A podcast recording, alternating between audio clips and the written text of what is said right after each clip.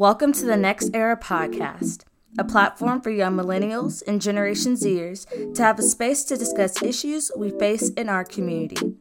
This audio series was created to give a voice to the younger generation and to get insight about hot topics in America from a younger perspective. So take a seat, put your headphones on, turn me up in your car, and let's have a meaningful conversation. I'm Jordan Johnson, and this is the Next Era podcast thank you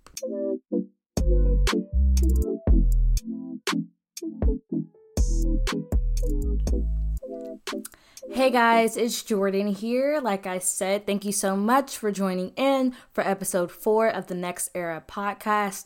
I pray that all of you guys are staying safe and staying healthy, and that all of your loved ones are safe and healthy as well. Today, we're going to be discussing Black America and the coronavirus. Basically, what how COVID nineteen is affecting the Black community and I tuned into a town hall last week that Diddy was conducting on his Revolt TV. It featured a lot of different black political figures and just influencers in general, like Van Jones, Angela Rye, Representatives AOC, Ayanna Pressley, Yara Shahidi, Killer Mike, just a lot of these really big, notable figures in the black community. And they're basically just talking about how COVID 19 is drastically affecting the black community in ways you don't see it affecting other communities in America. And so we're going to basically take a deep dive into that and summarizing it up a little bit about why it's affecting the black community in so much worse ways and what we as black people can do about it and what you as allies can do about it. So the black community has been hit hard by the pandemic in many ways. It's my personal belief that it all started with ignorance and miseducation about the virus. Just this time last month, early March, you were hearing lies on Facebook and Twitter that black people couldn't get the virus. And that's just simply not true. Most African Americans are actually at a higher risk to be hospitalized with the virus because of diseases that plague the black community, like high blood pressure and diabetes. Um, so there are underlying conditions that disproportionately affect minority communities. And of course, we know that if you do have underlying conditions like diabetes, high blood pressure, asthma, cancer, lupus, any of these underlying conditions, it makes it harder to recover from coronavirus. And since these are so these affect minority communities so much, we know that it's going to be a lot harder for them to recover from coronavirus. Ways the virus is really affecting black communities, it's shedding light on the racial health gaps, housing disparities, healthcare access disparities, and the type of jobs that we see a lot of minorities working in there's a lot of jobs that aren't allowing their employees to work from home or there's no way that their employees can work from home therefore these people are out of jobs and don't have health care and ways that we have known that the black community has been suffering from for so many years and there's been a need for something to be done for so long so hopefully when this all is all said and done that these things will be rectified Along with shedding light on the racial health gaps, housing disparities, and more, cities that have reported high numbers of cases among black communities include New Orleans, Chicago, Milwaukee, and so many more.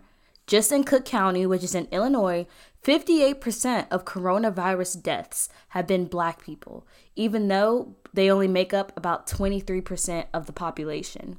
In Louisiana, black people make up about one third of the population and equals 70% of deaths. The Louisiana governor has pledged to outreach to the black community to spread awareness and education about dealing with the virus and also conduct research on why the virus is disproportionately affecting the black community. And I kind of already shed a little bit light on that. It's quite simple why it's affecting the black community more. In Michigan, black people make up 15% of the population, and they make up 35% of all people diagnosed with coronavirus. This is really shedding light on structural racism and what exactly that means, how the system is set up to be blatantly racist against black people. This is not anything new. This is something that, yes, we're in a global pandemic and the coronavirus is shedding a little bit more light for the general population on the disparities within the black community. But for black people, this is nothing new. Historically, black populations have been affected differently than the rest of the population by the rapid spread of infectious diseases. Parallels have been made to the AIDS and opioid epidemics of the 1980s, and it's often said that when America catches a cold, black people catch the flu. And when Americans catch the flu, black people get coronavirus. The virus doesn't discriminate on who it infects, but the United States healthcare system has systematically oppressed black and brown communities for centuries. Even when the country returns to a sense of normalcy, black and brown communities will bear the effects for years to come. A proper healthcare system should have already been in place to avoid alarming death tolls. But hopefully, now our healthcare system will undergo some drastic changes so that nothing like this is ever able to happen again.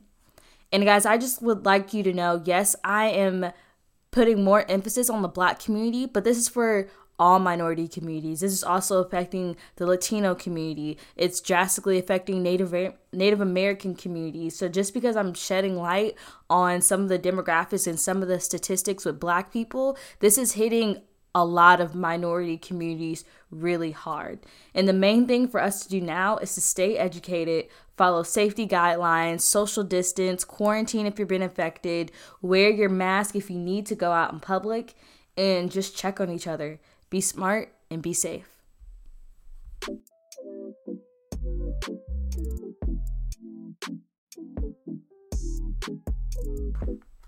So, this podcast is a little bit short, sweet, to the point. I hope you guys understand my message and yeah, I hope you guys are staying safe. Like I said, don't forget to follow Next Era on Instagram, and we have a Twitter now, so be sure to follow us there too. It's at Next Era. Or if you want to follow me, Jordan, on my Instagram or on my Twitter, it's at underscore just Jordy. And that is it for today, you guys. I'm your host, Jordan Johnson, and don't forget to stay safe, be kind, and be great. Bye, y'all.